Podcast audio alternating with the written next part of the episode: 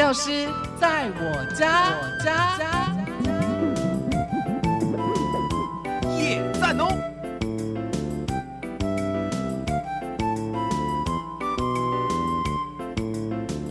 欢迎朋友们回到的是伟华的幸福生活馆，钥匙在我家的单元。这个单元是由台北广播电台与台北市药师工会共同直播，由台北市药师工会的药师们为大家在用药的安全、药品的知识、药品新知的部分提供正确的观念以及说明。我们今天在节目当中为大家邀请到的是台北市药师工会监事，也是台北市药师工会媒体与公关委员会的辅导监事，台湾瑞颂有限。公司临床试验经理洪民生药师在空中和大家一起分享。民生药师，你好！你好，维华姐早，各位听众朋友，大家早。早！今天民生药师在空中分享的主题是要来谈一谈的是罕见疾病哦。先请教一下民生药师，这次分享罕见疾病主题的想法好不好？民生是。那呃，各位听众朋友，可能在最近都有看到新闻，呃，有释出说。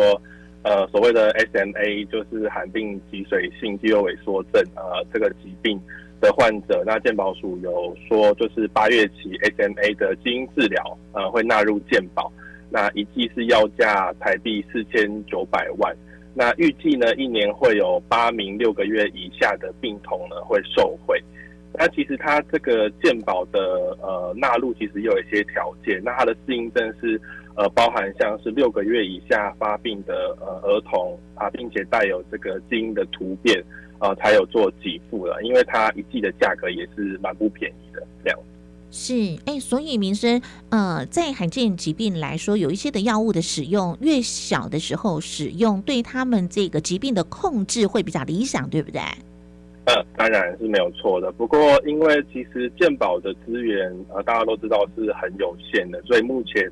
呃的资格只有限定在刚刚提到的，就是小朋友的部分。那一年的名额其实也不多，但是这个诺健生这款药物，其实它呃就是在访单里面是有提到是呃终身有效，但其实我们在做临床试验跟呃到真实世界之后的一些资料的收集，还是需要呃进一步的做治疗后面去评估以及判断。是因为它一剂呃的药品呢，刚刚我们提到它的费用是四千九百万，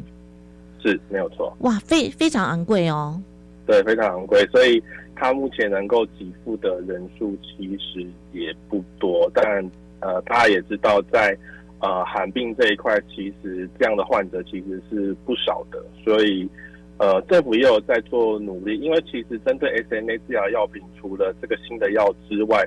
之前也有其他的像脊椎注射的用药，还有一款口服的用药。那这两款基本上都已经纳入健保给付了。那并且在今年呃初也有去扩大给付的范围。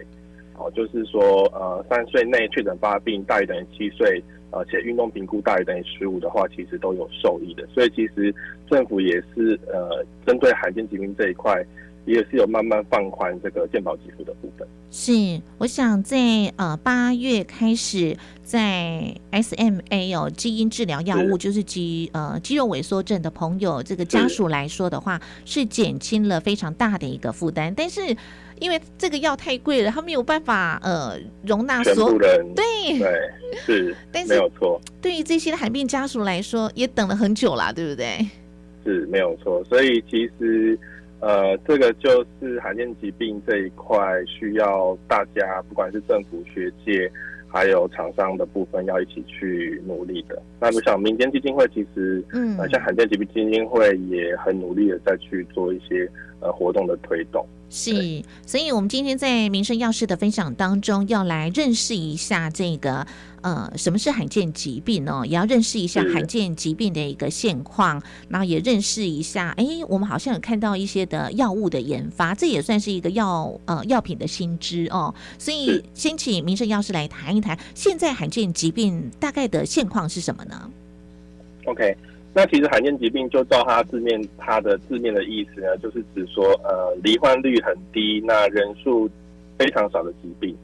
那大部分是这个遗传性的疾病，那只有少部分是这种非遗传或是原因不明的疾病。那在美国的话，他们是定义呃，根据孤儿药品法的定义，它的离病是少于二十万人就算罕见疾病。OK，那在日本的话，它的孤儿药法它是定义为呃人数是低于五万人。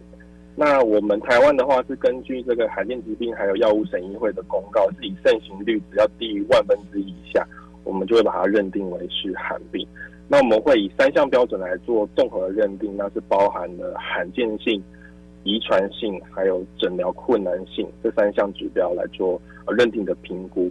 那我们的立法院在两千年其实也立法单独通过了相关的。呃，罕见疾病的法法条包含像这个罕见疾病防治及药物法，然后药物法施行细则、医疗补助办法，还有这些相关的药物专案申请办法等等。那为罕见疾病呃台湾的这些病患呃做有更周全的保障。是，哎，所以民生在各国对于罕见疾病的一个认定的标准都不太一样，哎。对，就是每个国家对寒病的发生率的定义不太一样。对，那台湾来讲是以万分之一以下来做认定。嗯，哎，那以这样子盛行率，呃，台湾是以呃万分之一来看的话，我我们抓的范围是会比较大一些，对不对？对对，相对来讲会 cover 的疾病来讲，就是会再更多。是，所以其实呃，寒病法实施到今天。呃，目前政府公告的罕见疾病种类总共有十八类，呃，两百四十二种。那这十八类其实包含了非常非常多，像是呃，像氨基酸的异常啦，然后不同的呃系统功能的失调等等，它去做这十八类的分类。那国健署也有去统计说，罕见疾病从过往到现在，统计到一个六月底，今年六月底的资料是大概有两万零三百三十八人，呃，有这个罕见疾病的通报。那罕见疾病的用药呢，也有这个一百三十六种。那每年都有超过呃千名以上的罕病患者呃在做使用。那除了药品之外，其实也有相关的像呃医疗器材啊、特殊营养品之类的，那也有列项这样。是，刚刚呃，民生之前也特别的提到哦，以罕见疾病来说，大部分是属于这个遗传，就基因遗传哦。那还有一些是这个不明原因的哦。所以呃，要问一下呃，民生了。所以基因遗传来说的话，其实罕见疾病它是可以预防的喽。呃，应该说我们可以在透过一些方式去做预防，例如像是。呃，婚前的或是怀孕前的健康检查，嗯，哦，或者是一般我们在做产检的时候，我们可能到呃超音波有发现一些呃 baby 发展上的异常，哦，或是说呃新生儿，我们现在出生满四十八小时内，我们会采脚跟血哦去做先天性代谢异常疾病的呃新生儿筛检，那这个筛检有包含二十一项的呃。罕见疾病的这个筛检项目，那包含像先天性甲状腺呃低能症啊、苯酮尿症啊，然后呃其他的像呃瓜氨酸血症第一型，然后封浆尿症等等，总共有二十一型这样，所以都基本上都可以提前验得出来。嗯，哎，这个提前去验的话，是我们呃主动去做筛检吗？呃，基本上。新生儿宝宝的话，就是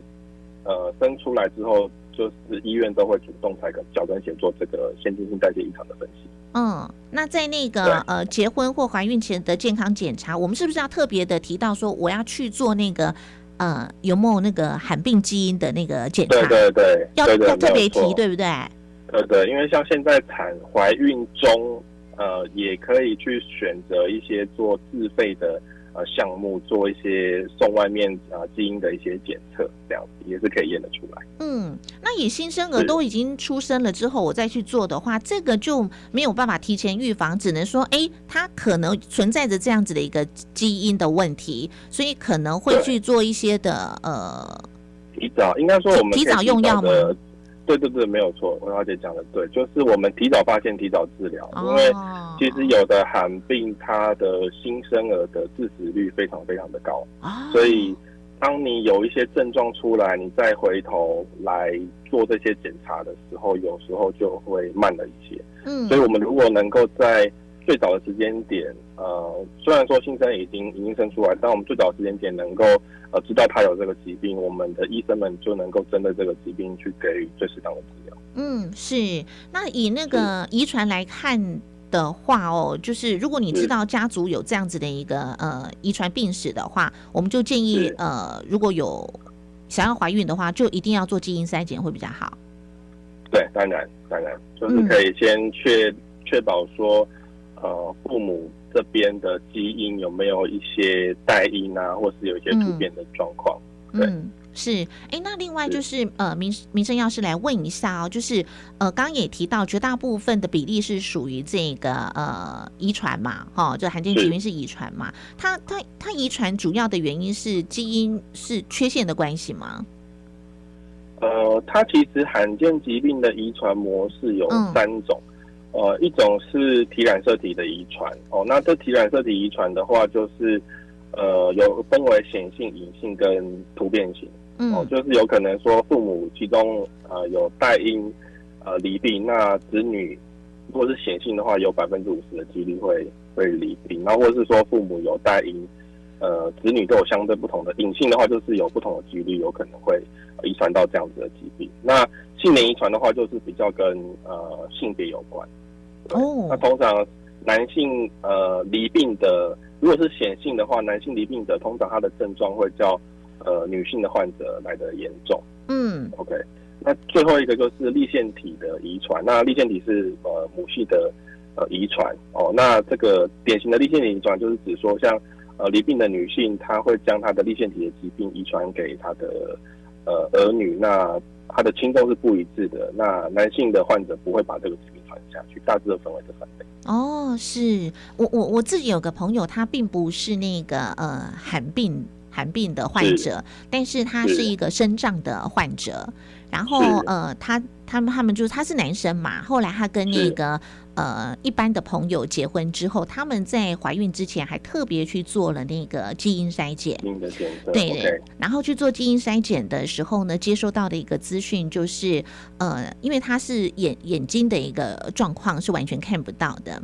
那后来嗯那个从基因筛检当中去看见的是，就是他的基因会呃遗传给。男性在呃男的身上是属于显性的，然后在女生的身上是属于隐性的，所以他后来呢生的孩子就是一男一一女哦，就是呃是。男男生呢他就是呃一样跟他遗传到了，就是完全看不见。那女女女孩子呢就是正常的。那以这个隐性来看的话，所以民生也就是他会带着这样子的一个基因。他如果呃将来他呃还要再怀孕的话，有可能他带着这样的基因会遗传给他的下一代，对不对？是是没有错。哦，对，所以其实呃都会蛮建议说，如果经济状况能力允许的话，嗯都可以去做这样子基因的分析。是了解。那民生药师呃前面也提到了，就是目前我们国内的一个呃有十八类的一个罕见疾病，对不对？是是，嗯，那这个呃如何去列入罕见疾病？这个是申请来的吗？呃，这个的话就是呃，我们台湾的话，中央主管机关，我们刚刚有提到定义是万分之一以下嘛。嗯那它是可以透过医生或是诊疗的医院去提出这样子的审议申请。所以说，你今天如果你有疑似罕病的呃一些状况，因为其实我们当下第一时间一定不会知道我们是罕病，我们通常就是会寻求呃小朋友的话，可能就是寻求像是儿科啊，那大人的话可能就是去呃一般一般科别去做一个出诊，那。嗯可能会经过一些基因的检测，还有症状以及跟这个症状表现的一些连接，那医生才会去做一个确诊。那确诊之后，医生端或是诊疗医院端才会去跟国健署这边去提出一个呃审议的申请。那会要附一些文件等等，那国健署专门会再去做审议核定，是，所以还是要由医疗端来做提出，对不对？是没有错。嗯，哎，所以一般的民众如果怀疑自己的呃所染上的一些的呃疾病是不是属于寒病的话，他就要就要透过一些的检测了。对，因为其实现在很多大的医学中心都有所谓的呃基因医学部或是遗传咨询，嗯、遗嗯传咨询科，对，那其实这些科别都有在做嗯一些专业的基因的检测。对，所以其实当民众有一些嗯出现相关疑似的呃症状，或是想要做一些基因检测的话，都可以先寻求呃这些医生的呃协助。是是，那民生药师目前以罕见疾病的药物使用和研发来说的话，他们遭遇了什么样的一个困境呢？呃，应该说罕病的药厂，因为罕病的人就是刚提到，相对一般的疾病来讲也没有这么多嘛，嗯，所以其实它的市场就是呃那那那一部分的人，那但是药厂基本上还是针对这些罕见疾病投入了相当多的呃资源在做，不管是新药的临床试验也好，那就是希望说。呃，罕病的人是有重点是有药可以用，嗯，因为其实有很多罕见疾病，目前是连药都没有的，嗯，对，所以他们的状况就是只能就是说像在等待呃曙光一样，嗯，对，那就是必须要等到真的有一个新药呃开发那上市，那证明说它是有效的，才能够让这些病人去。可以用到这些药物是，所以对呃罕见疾病的患者和家属来说，他们就是在呃等待药物的研发，对不对？那有这个呃药物研发出来之后呢，因为都是非常的贵，那以市场性来看的话呢，就是因为它并不是普遍性的一个药物哦，所以它它它就是属于高价位的一个东西了，对不对？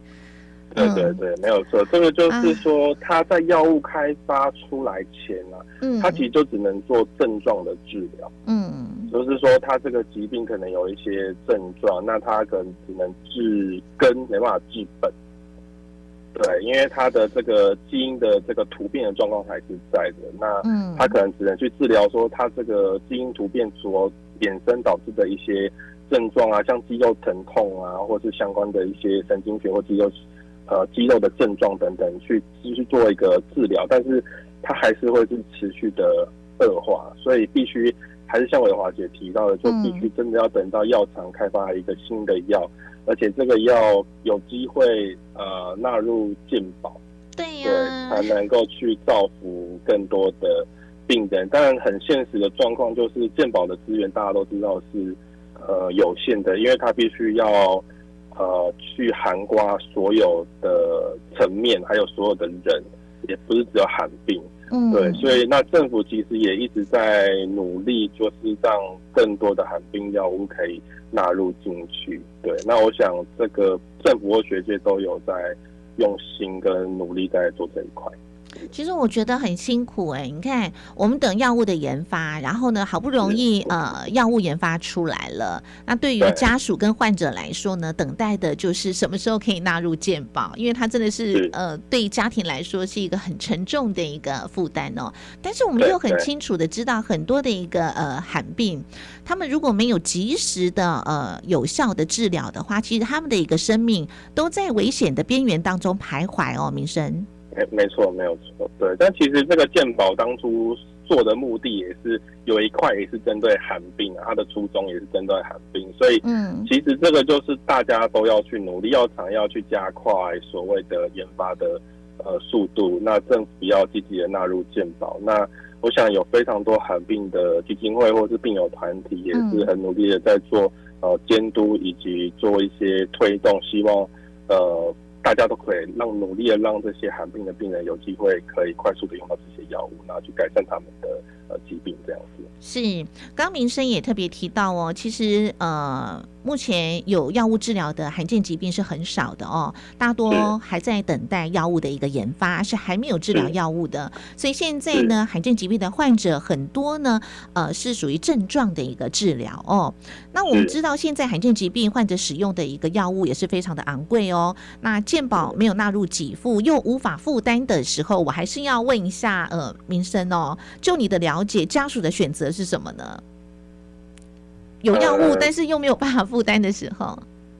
有药物没有药物负担的时候，嗯。可以寻求医生，可能透过呃专案啊，或是一些恩慈疗法，或者是说像他可以加入临床试验，其实也是一个选择。哦，对，因为其实我们现在呃有一些临床试验正在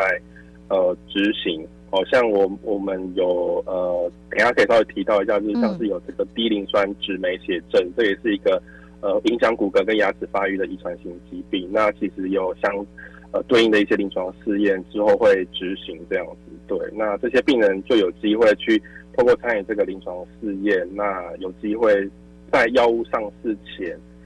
那可以去接触到这些新的药物。嗯，但是临床试验我知道你们会有那个限制，对不对？有很多想进去的，呃，没有没有办法，嗯。就是临床试验都有它的设计跟呃条件，嗯，对，就是它的一些针对疾病会有一些它的呃，不管是它的疾病本身的状态的限制，或是一些抽血啊检验的数值的限制，那去确保说它之后发展的药物的呃是非常就基于它这个设计去核准相关的这些药物的。是是，所以刚明生你提到的是，呃，可能近期会进行的是低磷酸脂酶症，脂酶症，对这个疾病，其实它的英文叫做 HPP（Hypophosphatasia）。对，那这个疾病其实最严重是发生在胎儿还有新生儿期时期。哦，那它的致病机转其实就是体内一个 ALP、PL 基因的突变。哦，那这个这个 ALP 的 GPL 基因是提供制造这个碱性磷酸酶的，我们说是密码。那这个酵素是一个组织非特异性的异构酶，哦，是构呃在骨骼还有牙齿形成的过程中是扮演一个非常重要的角色。所以，我们如果人呃一旦这个 ALPL 基因突变呢，就会导致这些呃骨骼矿物质化的过程有一些状况，所以就是会有一些骨骼发育不全啊，呃走路会有一些影响等等的状况。是。哦，那现在的话会做呃这个的药物试验的话，如果正在聆听的朋友们，他自己的一个家人也面临了这个低磷酸脂酶症的话，他要如何的去进入到我我我也想加入这个临床试验呢？啊，是，就是基本上，呃，我们台湾的临床试验都有把这些资讯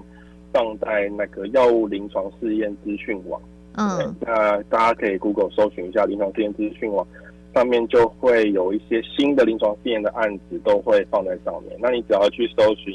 呃，相对应的疾病，就会跑出来说哪些医院有在执行，呃，这个临床试验以及目前临床试验呃执行到什么状态，其实上面都会有很清楚的一些资讯。那病患的话，就可以透过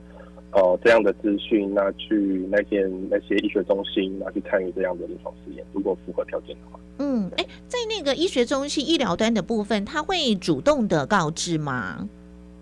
呃，没办法，因为其实临床试验是没办法去做我们说广告的，因为其实哦，我们没办法说像一般在节目上啊去去宣扬或者什么，因为它就是要透过我们的临床试验委员会，呃，就是 IRB，嗯呃，去做一个核准，有一些广告啊，不管是海报啊，或者是一些影片等等，都是要透过核准才能够去发布的，所以其实嗯会比较少在一般的大众媒体上面看到这样子的资讯，通常都是像去医院的时候有看到一些大型的海报张贴才会知道。那我觉得临床试验资讯网就是一个还蛮好的媒介，就是上面有很清楚的临床试验的资讯，而且所有的新的临床试验都要登录在上面，所以我觉得是一个不错的工具。是是，我我我觉得我们透过今天在谈到罕见疾病它的现况的时候，也把这么重要的一个资讯呃传递出去哦，就是呃有在等待新药的朋友们，对不对？我觉得很多的疾病哦都在等待最新的一个药物研发的朋友们，要多加的去关注的是临床试验呃什么网。资讯网啊，资讯网，对对对要要多去多去关注哦。那我自己曾经有认识的朋友，是因为他在癌症治疗的部分，刚好他的医生是这个呃知道这个计划，就把他纳入了那个计计划当中。嗯，是，所以他他有那嗯很多的医生就是有呃，我们是就是他是这个可能临床试验的计划主持人，对对对，所以他本身就有一些。呃，临床试验可以让病患去做一个选择。是是，那民生药师您自己哦，呃，是在药药厂工作嘛？哦，您是临床试验的药师。那我们从这次哦，在八月份哦，即将要给付罕病 SMA 哦，也就是肌肉萎缩症基因治疗的药物哈，纳入健保给付这件的事情，对罕病的家属还有患者来说，具有哪些的意义？我们又要如何的让罕见疾病的患者和家属看见未来，还有看见希望，请民生药师来谈谈你的想法，好不好？好，那我想罕见疾病，呃，就是其实它是需要很多方的去，包含像政府啊、药厂、民间基金会、医师、药师、病友，呃，多方的去合作的。那不管是加速开发新药啊，或是扩大呃药品的给付，那病友。呃，可以才可以及时的去用到这些药品，并且去提升呃罕病病患的这个生命品质，并且增加这个病人或是呃病患家属的生产力，并且减少这个社会福利呃或是长照的社会成本支出啊。那从我们此次 SMA 基因的治疗纳入健保，还有今年二月份扩大 SMA 药品给付范围了，那其实就可以使呃部分的这个 SMA 患者能够更。及时的能够用到呃这样子一个好的新的药品，那也有赖于政府的努力和支持。那未来有机会的话，大家才可以一起去扩大呃罕病的这个医疗的照顾，那给这些罕病的患者有更好的生活的品质以及生命的呃生活命升级这样子。是，那民生，我最后再问你一下哦，就是呃，自己参与了呃临床试验，或者是看见药厂哦在药物研发哦，对我们的民众生活上呃的一些的贡献的时候，你看到一个药品出来了，哇，又造福了很多人，你自己的心情好不好？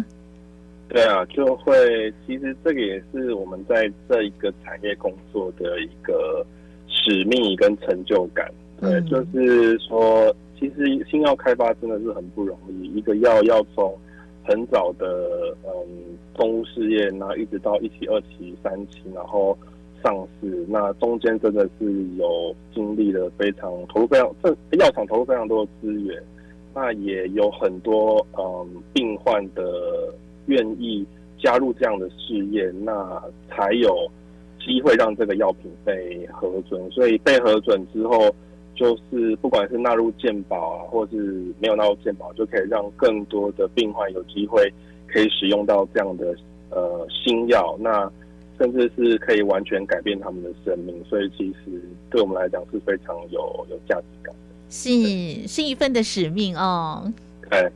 也没有错。谢谢民生药师在今天节目当中的一个分享哦，当然也要告诉一下所有的朋友们，不要忘记一定要持续的锁定的是每个礼拜二伟华的幸福生活馆和台北市药师工会一起在空中守护大家用药安全的药师在我家的单元，要再一次的谢谢台北市药师工会监事，也是媒体与公关委员会的辅导监事，台湾瑞颂有限公司临床试验经理洪民生药师的分享。民生药师，谢谢您今天带我们认识了罕见疾病的现况，谢谢你，谢谢。